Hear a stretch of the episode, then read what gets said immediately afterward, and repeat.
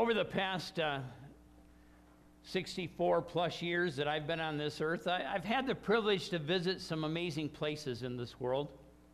I've stood on the rim of the Grand Canyon and marveled at its size and its beauty. I visited oceans on both of our coasts. I stood outside Buckingham Palace. I've walked the halls of Westminster Abbey in London. I've been to the Taj Mahal in India. And I've experienced a service of worship on a boat on the Sea of Galilee. These were all memorable experiences, and I cherish every one, and there's a lot of great memories and the pictures and the reminders of those times that I was able to spend. Yet they all had one significant downside in common. I had to leave each one of them. My time there was limited. I couldn't stay, sometimes even as long as I wished to. However, there is a place far more awesome than any of these others that I still have plans to visit. In fact, I have my reservation confirmed. And when I get there, I never, ever have to leave. Let me read you my confirmation to that reservation this morning. It's found in John chapter 14, verse 1. It says this: "Do not let your hearts be troubled. Trust in God, trust also in me. In my Father's house are many rooms. If it were not so, I would have told you. I'm going there to prepare a place for you. And if I go and prepare a place for you, I will come back and take you to be with me, that you also may be where I am. You know the way to the place where I'm going." What an amazing truth. What an amazing promise. The description of this place is beyond our imagination. We find that in Revelation chapter 7, verse 15. It says, "Therefore, they are before the throne of God and serve him day and night in his temple. And he who sits on the throne will spread his tent over them. Never again will they hunger. Never again will they thirst. The sun will not beat upon them, nor any scorching heat. For the Lamb at the center of the throne will be their shepherd. He will lead them to springs of living water, and God will wipe away every tear from their eyes." Sound like a place you want to be? An amen would be okay there. Sound like a place you want to be? We have a promise that through a simple act of faith, through a simple act of faith in Jesus Christ as our Lord and Savior, through believing in the truth of the death and resurrection of Jesus, and that paid the penalty for my sin, and maintaining that faith and keeping our focus on Christ, we have that reservation confirmed. Let me remind you of that confirmation. It's in Romans chapter 8. It says, "No, in all these things we are more than conquerors through him who loves us. For I am convinced that neither death nor life, neither angels nor demons, neither the present nor the future, nor any powers, neither height nor depth, nor anything else in all creation, will be able to separate us from the love of God that is in Christ Jesus our Lord." All of this is based on one simple but profound truth. Jesus, once he paid the penalty for our sin, and once he rose from the grave, assuring that we too can live forever, Jesus ascended to the Father to minister on our behalf. We talked about that last week. He ascended to the Father, and now we're going to celebrate this morning the truth that he's coming again. We're completing this series of our look at the life of Christ with the exact place that it needs to end. And that's in the understanding that we have the opportunity, we have the privilege, we have the hope of spending an eternity with the Jesus that paid the price for our salvation. Last week we were in Acts chapter 1, and we looked at the first 9 verses. I want to pick up there with verse 10. And remember the setting of last week. The disciples were standing with Jesus, and suddenly he just, after giving them instruction and promise, he ascended to the Father. And we talked about that and all the benefits that are ours because of that. But then something else amazing happened. Look at verse 10. They, being the apostles, the disciples, they were looking intently up into the sky as he was going, when suddenly two men dressed in white stood beside them. Men of Galilee, they said, why do you stand here looking into the sky? This same Jesus, who has been taken from you into heaven, will come back in the same way you have seen him go into heaven. This same Jesus. This same Jesus is coming back. This same Jesus is coming back for the only purpose, the intent purpose of taking us to be with him for all of eternity. This guarantee offered by the Almighty God assures us that we can find peace in the promise of the return of Christ, as it'll be the fulfillment of all that God has promised us. Every bit of his word points to that moment when we spend eternity with him. Will you pray with me? Father, as Tom reminded us in his prayer this morning, we live in a messed up world. We live in a place where there's fear and uncertainty. We live in a place, Father, where there are those that want to take away our opportunity to spend time with you corporately in worship. But Lord, all of that is temporal. All of that is just part of this fallen world. But we look forward today, Father, to that moment when we stand in your presence for all of eternity. Father, my prayer this morning is simply this, that we would, over these next few moments, gain a new hope, gain a new encouragement, gain a new sense of joy and a new sense of peace in believing and applying the promise of your word. I pray that in the precious and holy name of Jesus. Amen and amen. The first truth that we need to understand this morning is that the return of Christ will be personal.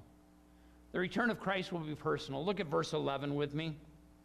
It says this, men of Galilee, they said, why do you stand here looking into the sky? This same Jesus, who has been taken from you into heaven, will come back in the same way you have seen him go into heaven. We're assured by the angels, the two men in white that appeared to the apostles there as Jesus was ascending.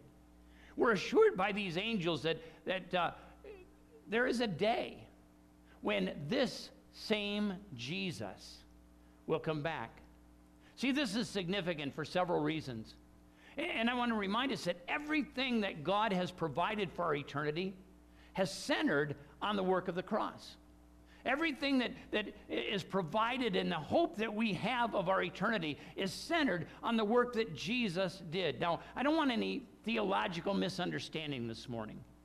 We know from our study of Scripture that all three of the members of the Godhead, all co-equal, all co-powerful, God the Father, God the Son, God the Holy Spirit, all of them have a hand in bringing us to that place and providing for us our salvation.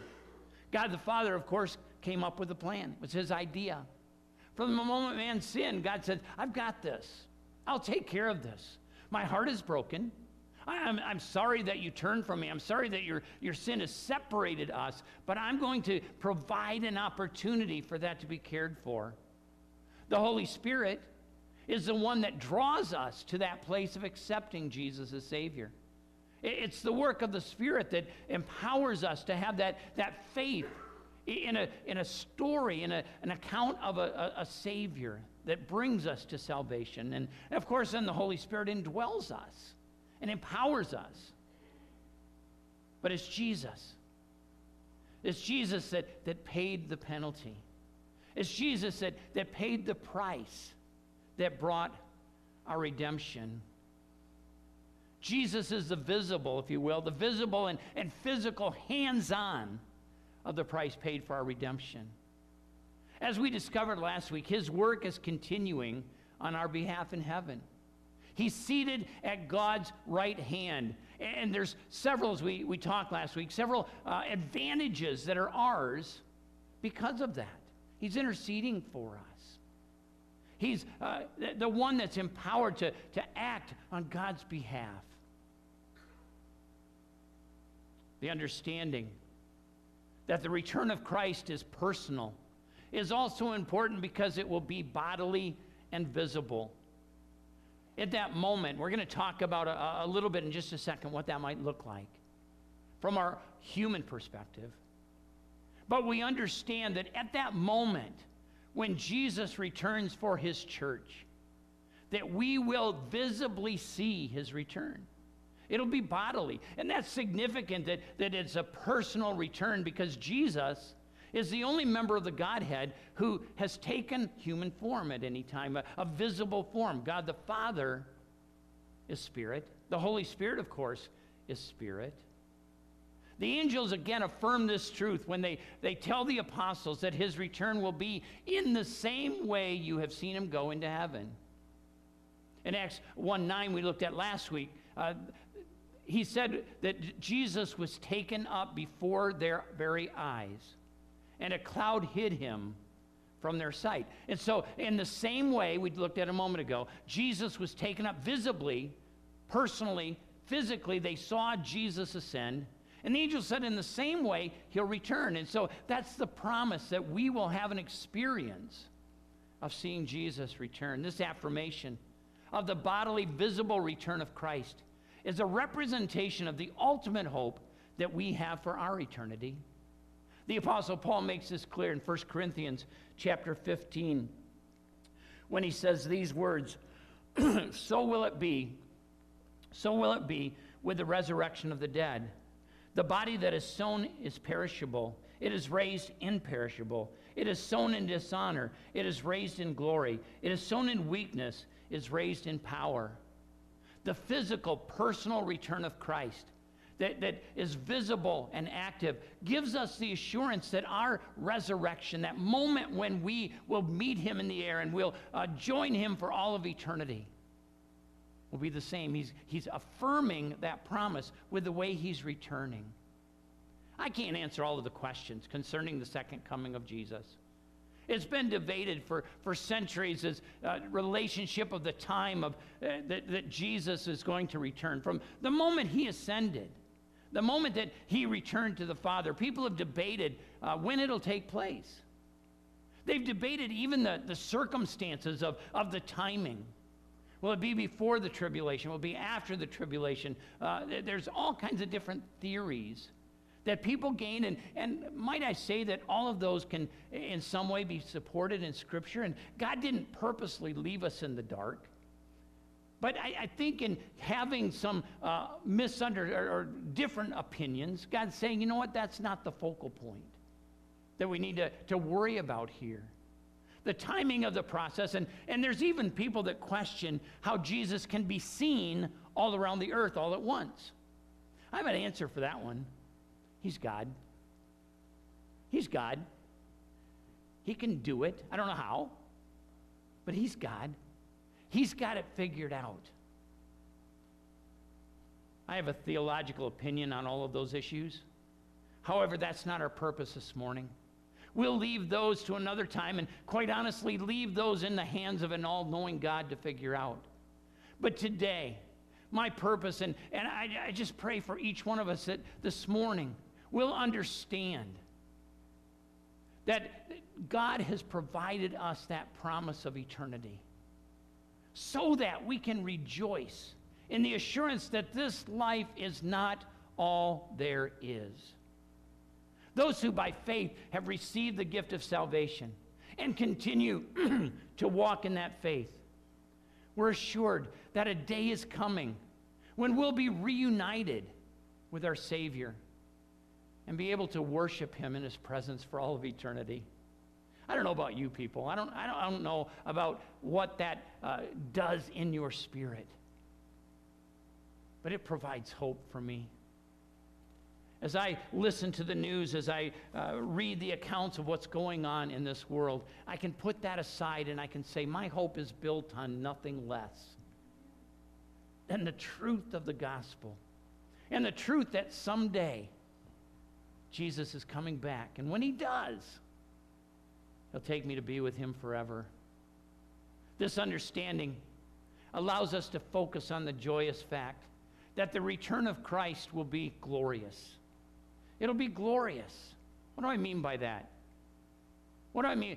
Glorious is one of those words that is just kind of that overwhelming understanding that we can't get our arms around the truth, that we can't fully grasp all that we want to say there. And the word glorious is just kind of that all-encompassing wonder and awe.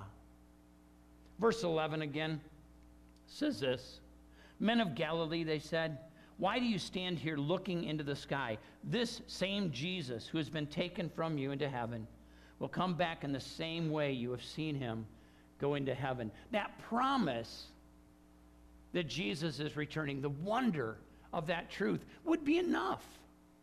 But he doesn't stop there. He assures us that there's some things about the return of Christ that are going to be overwhelming. Although the return of Jesus will be bodily and it'll be visible, there's something that's been added. And I know that the angels weren't being deceptive when they said he'll return just as you've seen him go.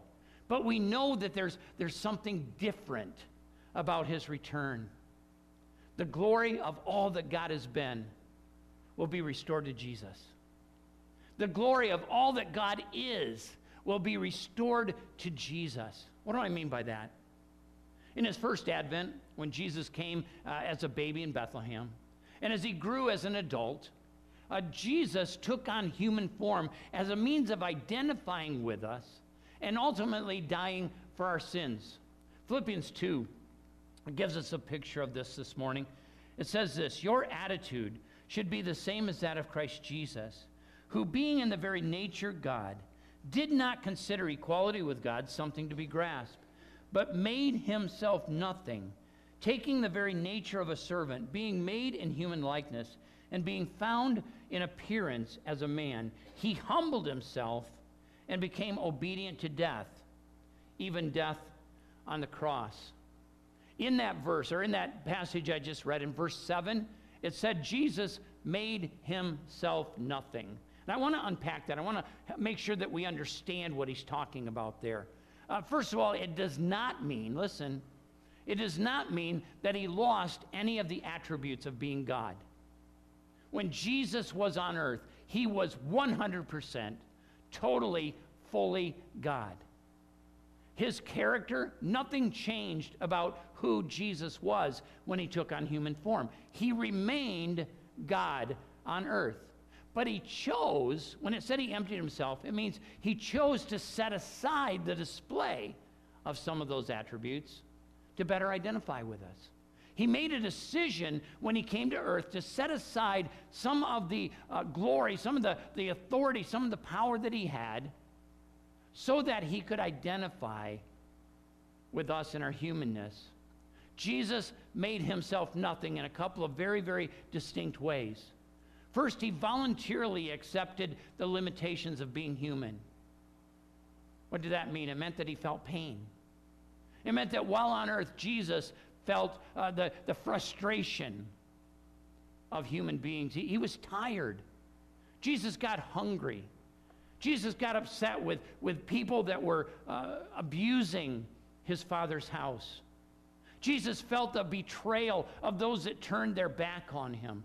Jesus took on human form, and with that, took on all of the emotion and all of the feeling of what it is to be human.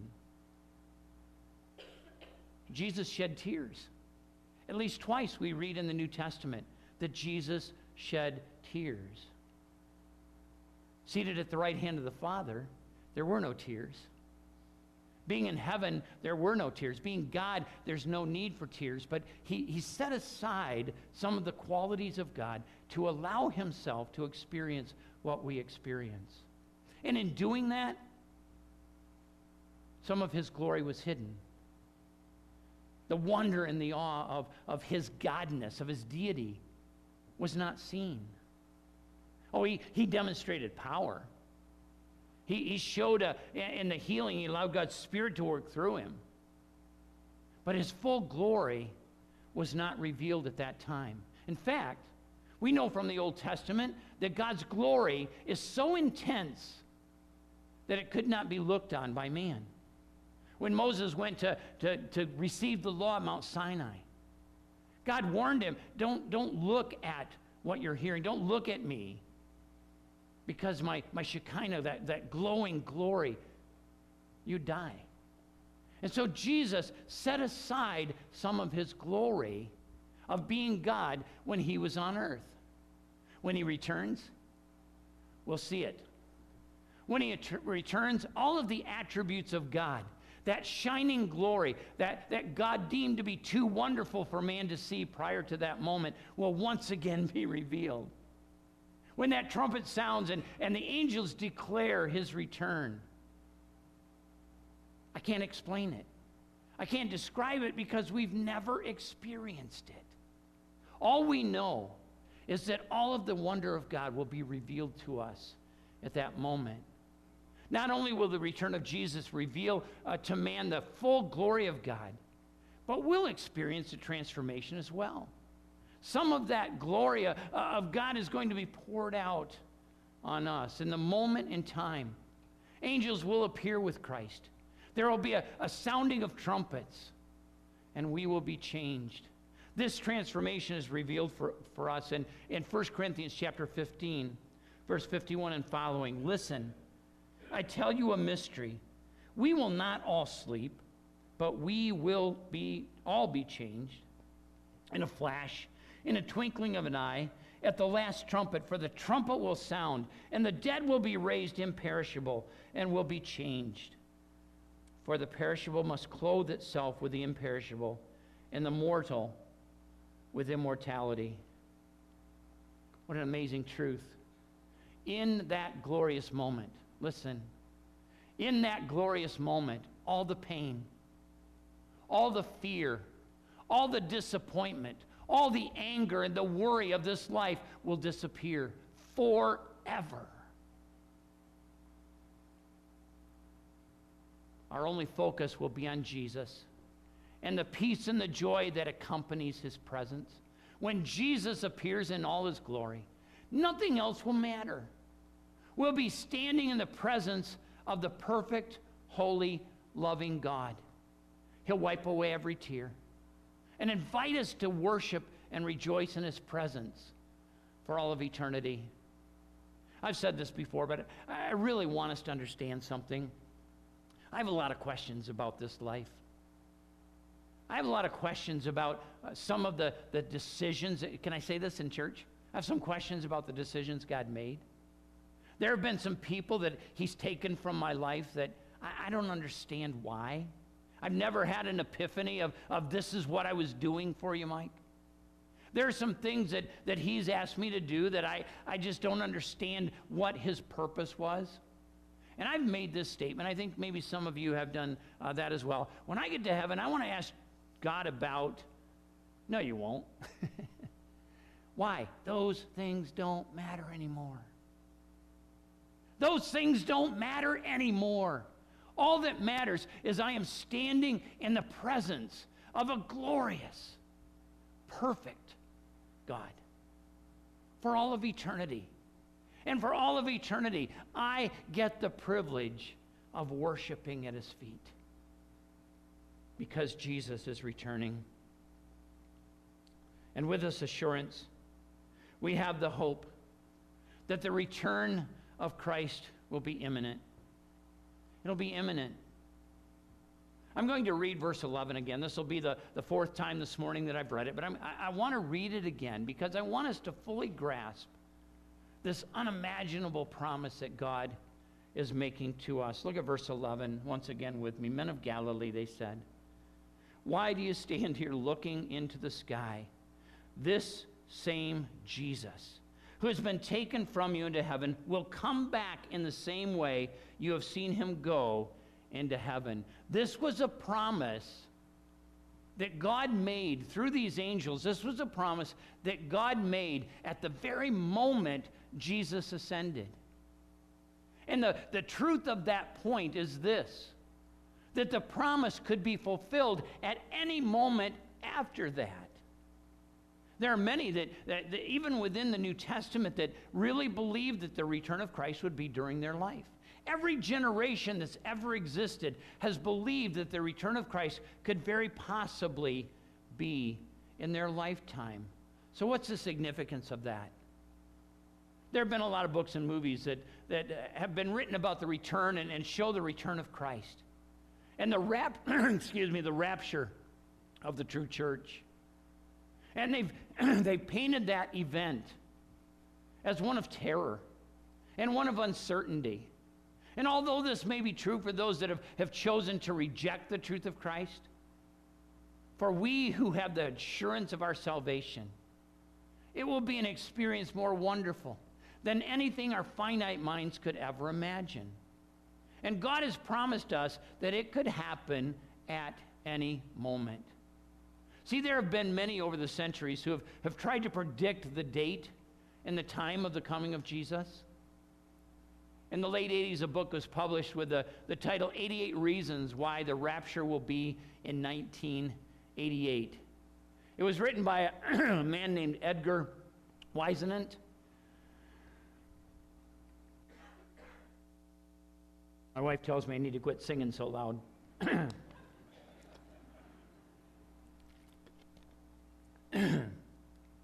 And this man that wrote this book sent 300,000 copies directly to churches and to pastors. I received a copy. I was a youth pastor at that time, and I received a copy of that book. 4.5 million copies were sold in bookstores. He predicted the return of Christ and the rapture of the church would take place on September 12th, 1988. What a mess he created because of this. He made statements like this: if I'm wrong, the Bible is in error. He said that. If I am wrong and Christ does not return on that date, then the Bible is in error. And then he made this statement: I'm willing to stake my life on the accuracy of this claim. So what happened? Nothing. Nothing. And when that date passed with no event, you know what he did? He started writing another book, 89 Reasons Why Christ Will Return in 1989. I'm not kidding. That didn't happen, so he wrote 93 reasons why. He wrote one in 94. He wrote another one in 97. He finally got the point when nobody bought the last one that it probably wasn't a good idea. My point is simply this: we don't know. We don't know. And when we begin predicting and when we begin setting dates and times, we not only violate the truth of Scripture, but we damage the church. We damage the message of salvation. We hurt the truth of the gospel. There's a beautiful, beautiful account in Matthew 24 of teaching of Jesus. And Jesus gives us in that chapter, in the early part of Matthew 24, you can read that on your own later. But in Matthew 24, Jesus gives us several signs that we should look for pointing to his return. And there's some very significant things that he says in there about what needs to happen before the return of Christ. And there have been those from the time of the ascension of Jesus to heaven who have believed that some of those, if not all of those signs, have been fulfilled and that Christ would return in their generation. It's how they've interpreted them. However, in that very passage, in that same chapter, Matthew 24, after listing all of these signs that we need to look for before the return of Christ, Jesus makes this declaration in Matthew chapter 24, verse 36. He says this: no one knows about that day or hour, not even the angels in heaven, nor the Son, but only the Father. Very clear. Although he gives us indications of things that need to happen, he doesn't tell us when. And immediately following that pronouncement, he reveals that the return of Jesus will catch people off guard.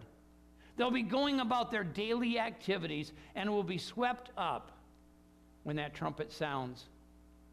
But then, after listing the signs and declaring the uncertainty of the timing, Jesus says something very, very important toward the end of that chapter. In Matthew chapter 24, verses 42 and following, therefore, that word, again, points back to something that has already been taught. Because we don't know the day or the hour. Although there's signs that we can look at and understand if they've been fulfilled or not fulfilled, that'll point to that time. Therefore, because even with all of that stuff being considered, therefore, keep watch. Because you do not know on what day your Lord will come. But understand this. If the owner of the house had known at what time of night the thief was coming, he would have kept watch and would not have let his house be broken into. So you also must be ready. Verse 44 again, so you also must be ready, because the Son of Man will come at an hour when you do not expect him. The return of Christ is imminent. It could happen any time. The point is clear. God is the one making the call. God is the one who interprets Scripture. God is the one that sets the indicators in place. God is the one that understands what those indicators mean. He is the only one who is sovereign over this world, and his decision is the only one that really, really matters. See, there's a couple of significant warnings that we need to take from this discussion. One is that we cannot live as though the return of Christ is not coming soon. We cannot sit back and say, well, this event hasn't happened, and that event hasn't happened, and I don't see this indicator and that sign, therefore, I don't have to be concerned with the coming of Christ. Therefore, I don't have to be ready yet. I've actually had people say to me, I'll accept Christ when I get older. I'll accept Christ when I think it's closer to when it's going to matter for my eternity. It matters right now. It matters this very moment. Jesus could come and take his church before I finish this sentence. I love that truth. I love that hope. The return of Christ is imminent. We need to understand that because we don't see the signs fulfilled as we interpret them, that doesn't give us a reason to wait. Therefore, we need to live our lives in faith. We need to live our lives in the truth that his return could be at any time. The second important takeaway is that this is a very good thing. This is a very good thing that I know that the truth of God's word promises me without doubt that this life is not all there is. That the struggle and the pain and the frustration of this life is not all there is. I remember when I was a youth pastor 30 plus years ago, had a young man in my youth group, and he really got frustrated with the 88 reasons. It was when that book came out, and I was trying to question him on why he was fearful and what was the problem. He said, I just want a girlfriend before I go to heaven. We all have our reasons, I guess. But we have the promise. We have the promise. This is not a call to live in fear of the end times. This is not a call to question our faith. This is a call to live in the hope and to live in the joy of what we've already discovered this morning. Jesus is going to return, and when he does, he's going to take his church, you and I, the body of Christ, to live with him for all of eternity. This is going to be the most glorious event we could ever imagine. So we need to be watching, and we need to be ready. The return of Christ for his church is the most important promise ever made by God. It's our hope. It's our source of peace. It is absolutely true and all who call on the name of Jesus in faith will be the recipients of the benefits of that promise. We can get discouraged, and we can even get tempted to be fearful when we look around at all the struggles of this life. However, focusing on the hope that we have and in eternity with our Lord can turn that fear and turn that frustration into joy. It all depends on where we put our eyes. Will you stand with me?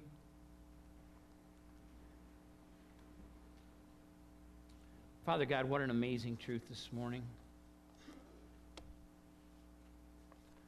Lord, I understand the inadequacy of my words to paint a picture so far beyond anything that we could ever imagine. So I call on the power of your Holy Spirit today to take this truth and to just overwhelm us with that peace, and overwhelm us, Father, with the joy and the hope and the encouragement of that truth. Father, I pray that if there are those that don't have the assurance of that victory in you, that they don't have the assurance of that moment in time when you take the church, that they would be going with you. I just pray, Father, that they would come and speak with us and just allow that faith in you to change that for them. Father God, I just ask that over these next moments as we go from this place, that we go with a spirit of enthusiasm and a spirit of peace. I pray that in the precious and holy name of Jesus. Amen and amen. Go in peace to serve the Lord.